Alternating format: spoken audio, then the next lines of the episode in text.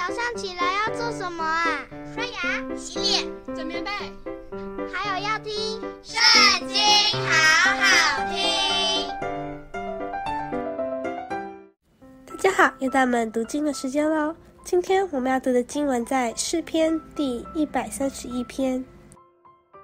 耶和华，我的心不狂傲，我的眼不高大，重大和测不透的事，我也不敢行。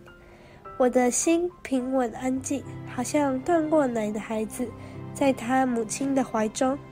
我的心在我里面，真像断过奶的孩子。以色列啊，你当仰望耶和华，从今时直到永远。今天的影片就到这边告一段落，下次记得还要跟我们一起听圣经，好好听哦，拜拜。